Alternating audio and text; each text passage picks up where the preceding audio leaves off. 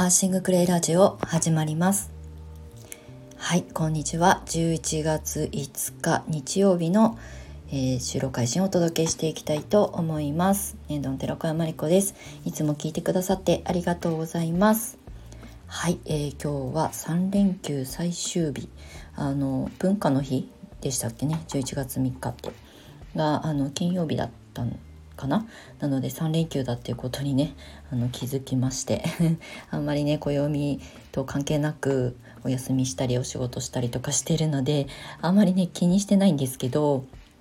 あの私が今住むね U ターンしてきた茨城県笠間市は今ちょうど菊祭りとか、あと工芸の丘公園って言ってね、あの焼き物のお店が並んでたりとかするエリアに広大なあの公園があるんですけど、美術館があったりとかね。でそこでこうイベントごとがこう連日開催されたりとかして、あ、そっか、この連休に合わせてねいろんなイベントごとが繰り広げられてるんだっていうことにね、つい先日気づきましたはい、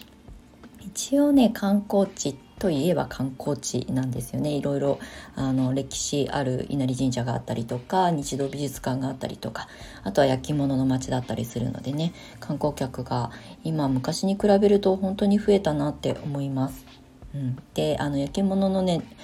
えーと、塔塔と暮らしっていうあのイベントがね、あの今今日までかな開催されていて、初日にね早い時間に遊びに行ってあの器を見たりとかしてきました。はい、あの連休っぽい連休を過ごしておりますが、皆様いかがお過ごしでしょうか。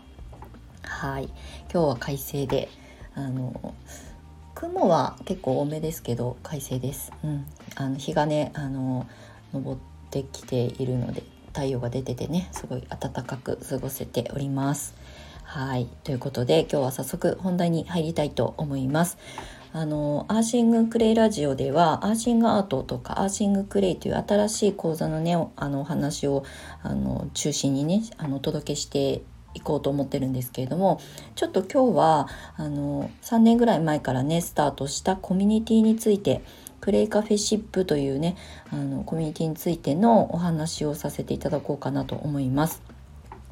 実はこれさんねんまえに、えーっとですね、クレイセラピーを伝える人たちのための、まあ、どちらかというとちゃんとお仕事にするとかね、うんまあ、ライフワークの一つにしていくっていう目的で集うあの仲間たちと日々いろんなことをやり取りするコミュニティなんですね。でこれはあの無料ではなくて有料コミュニティになっています。でその、えー、クレイカフェシップという今名前にしてるんですけれども、えっとですね、ちょうどよねんめに入って少しこうプログラムの中身をねリニューアルしたんですよ。でその内容をね昨日、えっとじゅういちがつよっかに一応ホームページをアップして、えー、毎月あのいつかからようかのよっかかんだけあのその、えー、有料コミュニティの方にご参加いただくお申し込み受付をね月にいっかいあの一応期日限定にしてあのお受けしてるんですけれども、まあ、そのねあのリニューアル版のお話をしようかなと思います。まあ、ホームページをね概要欄の方に貼らせていただきますので、えー、と ユーアールエル そちらから飛んでいただいて内容をご覧いただけると嬉しいんですけれども、もともとですねクレイセラピストを育成する講師業をずっと丸ろくねんやってきて、まあ、クレイセラピストの資格を取ってでまあ、それを仕事にする、まあ、私みたいに会社を辞めて独立する人もいたし、あとは副業的なあの取り組み方とかね、今現在こう他の、あのお仕事をしている、まあ、例えば美容師さんだったりとか、まあ、それ以外にねお仕事をされているプラスアルファのメニューとしてクレイを取り入れたいということでね学んで卒業してくださった皆さんがあのうちの教室は多くいたんですけれども、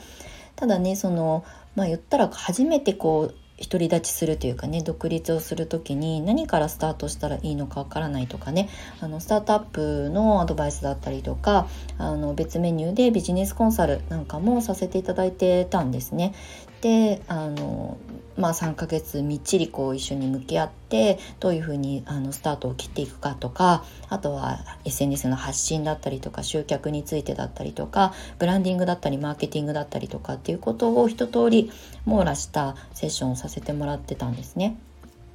であの、まあ、人それぞれねペースもあるのであのそのセッションが終わった後どうやって自分でこう組み立てていくかっていうことはやっぱりご自身で考えてやっていかないといけないので、基本的に私はその後は何かこう相談事があればねお受けする形で基本はノータッチにしていたんですね。で、まあ、それがよくあの結果につながる人もいれば、やっぱりこう一人になると心細さだったりとか疑問が湧いた時になかなか相談するのに遠慮してしまうとかね、まあ、いろんな方がいて、なんかこうコンサルをやってはいここからじゃあ、 あの自分で頑張ってねっていうのが、まあ、本来の、まあ、コンサルをする側の、まあ、立ち位置だと私は思っていたので、あとは自分の努力でしかどうにもできないんですよね。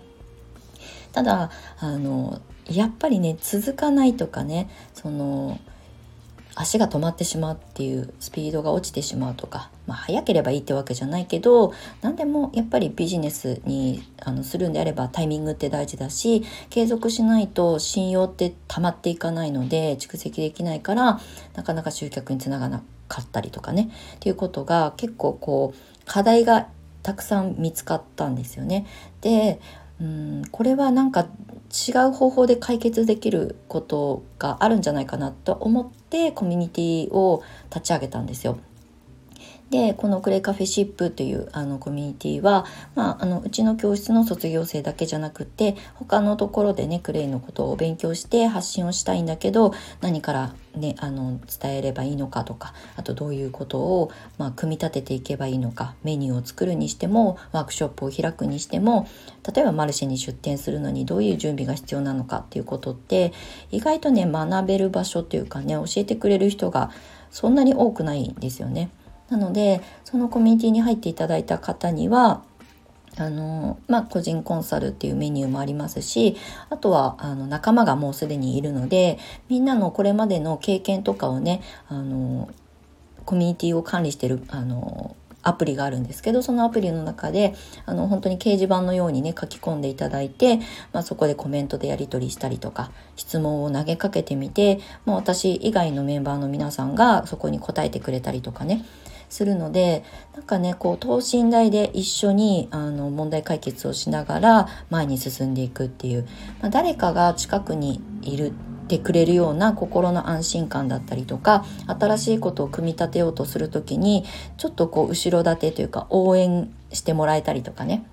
ねこんなことやってみたんだけどなんか思った通りにうまくいかなかったっていう、なんかそういうモヤモヤもそこにこう吐き出してもらうというかね、あのこういうふうに感じて次回こうマルシェに出るときはこういうふうにあの考えて臨んでみようと思います、えー、でもその経験って大事だよねっていうことを声をかけてくれる人がいるって結構ね心の、まあ、安定材料になったりするし、よしも次もね頑張ってやってみようとか、あとは軌道修正してみようとかっていうね、そういう支えになったりするんだなっていうのをあのコミュニティの中で私も見させていただいています、はい、で私は基本的にもう自分でやるっていう決めたらあんまり人の話を聞かない、聞く耳持たないって言ったらですけど、あの自分で組み立てて今までずっとやってきているので、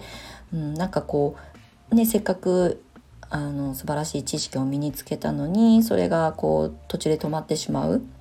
まあやめることを選択するのはそれは皆さんねあのの選択なので、それがどうこうではないんですけど、それで続けていきたい、継続して、まあ、成果を出していきたいとか、まあ、新しい働き方として成立させていきたいっていうふうに思っているのに気持ちがついていかないとか途中で心が折れちゃうっていう、本当にもったいないなっていうふうにずっと思っていたんですね。これって日々の何かこうケアがあったら気持ちがねちょっと沈んでもまたやろうっていう気持ちになるのかなっていうふうに思ってスタートしたんですよね。で今実際ねメンバーであのコミュニティの中でいろいろ発信してくださってる皆さんの発信とか横のつながり、会ったことがないけれどもオンラインでこうやってコメントとかのやり取りをねしているうちに本当にこう隣にあのいるかのような感覚であの仲良くなれたりとかね、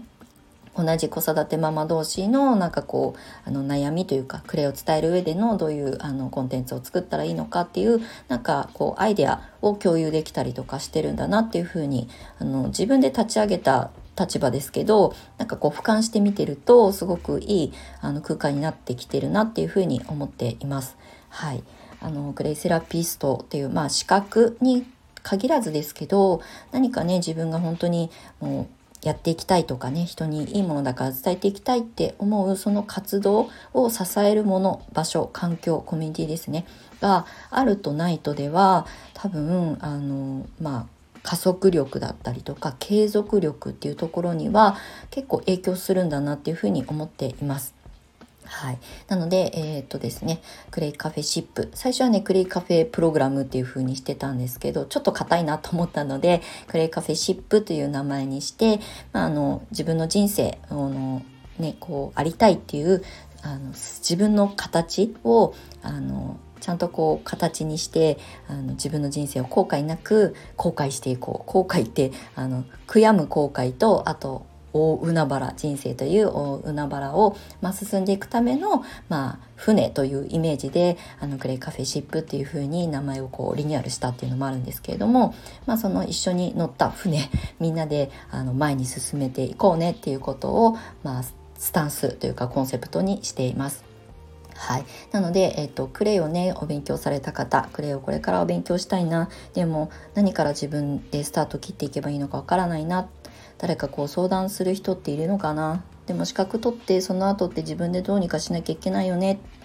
てきっと思われることが多いと思うんですけど、やっぱりね仲間がいる、まあ、それはあのこう依存し合わない、みんながちゃんとそれぞれが自立してそれぞれの個性を認め合ってえー、みんなで前に進んでいくっていうのがすごく今の時代にぴったり合ってるかなと思うので、あのあくまでも私は主催者ではあるんですけれども、私が別に雇ってるわけでもないし、あのみんなにこれしてくださいっていうあの号令をかけることもないです。こんなこと考えてるんだけどみんなどう思うみたいなことをね投げかけさせていただいて、アンケート取らせてもらったりとか、あとはコミュニティの中だけで私が提供するコンサル要素のあるものだったりとかっていうことをみんなにこう共有しながら、みんなからもいろんなことをねあの情報を上げてもらったりとか、まあ、経験だったりとか感じたことなんかをねシェアしていただく、まあ、そのシェアをするってすごく大切なんですよね。なんか自分の、まあ、経験を、まあ、自分で蓄積していくことはもちろんのこと、こういう経験をしてこういうふうに感じたよっていうことをシェアすることで他の誰かの勇気につながったりとかやる気につながったりとかするので、そういうね場所環境っていうのは、まあ、リアルな場所でつながっていなくてもできること、形にできることがあるなっていうのをこのさんねんかんで、えー、見させてもらっています。はい、よねんめに入ったクレイカフェシップ、えー、今日から、えーと、私のホームページの方からの受付については一応よっかかん限定にしてるんですけれども、ちょっと今月はねキャンペーンをあの打っているので、ちょっと今月は丸々あの受付しようかななんても思っているので、あの公式 ライン があります。あの順番待ち公式 ライン っていうのがあるので、そちらにご登録いただいて、あのお問い合わせだったりとか、あとお申し込みフォームもそちらからアクセスできるようになっておりますので、よかったらねあの概要欄の方に、えー、クレイカフェシップ、えー、順番待ち公式 ライン っていうものがあるので、そちらからご登録いただけると嬉しいなと思います。あのお問い合わせなんかについてもその公式 ライン の方からお受けする形にしておりますのでので、はい、合わせてご覧いただけると嬉しく思います。はい、ということで、えー、お知らせというかね、このクレイカフェシップの、まあ、目的とかコンセプトだったりとかを簡単にお話しさせていただきました。ね、せっかくねクレイでつながるあの発信者として、まあ、私も一発信者ですし、まあ、そういう人たちとねあの手をつなぎ合ってじゃないですけどつながってね、どんどんいいものをたくさんの人に届けていけたらいいなと思っておりますので、あの活動する上で何かこう、うん、心細さだったりとか、うん、なんかこう勇気が欲しいななんていう方はぜひあのコミュニティの、まあ、一員になっていただけると嬉しいです。はい、ということで今日も長く長くなりましたけれども、最後までお付き合いいただきましてありがとうございました。はい、年度の寺岡山理子でした。また次回の収録でお目にかかりましょう。またね。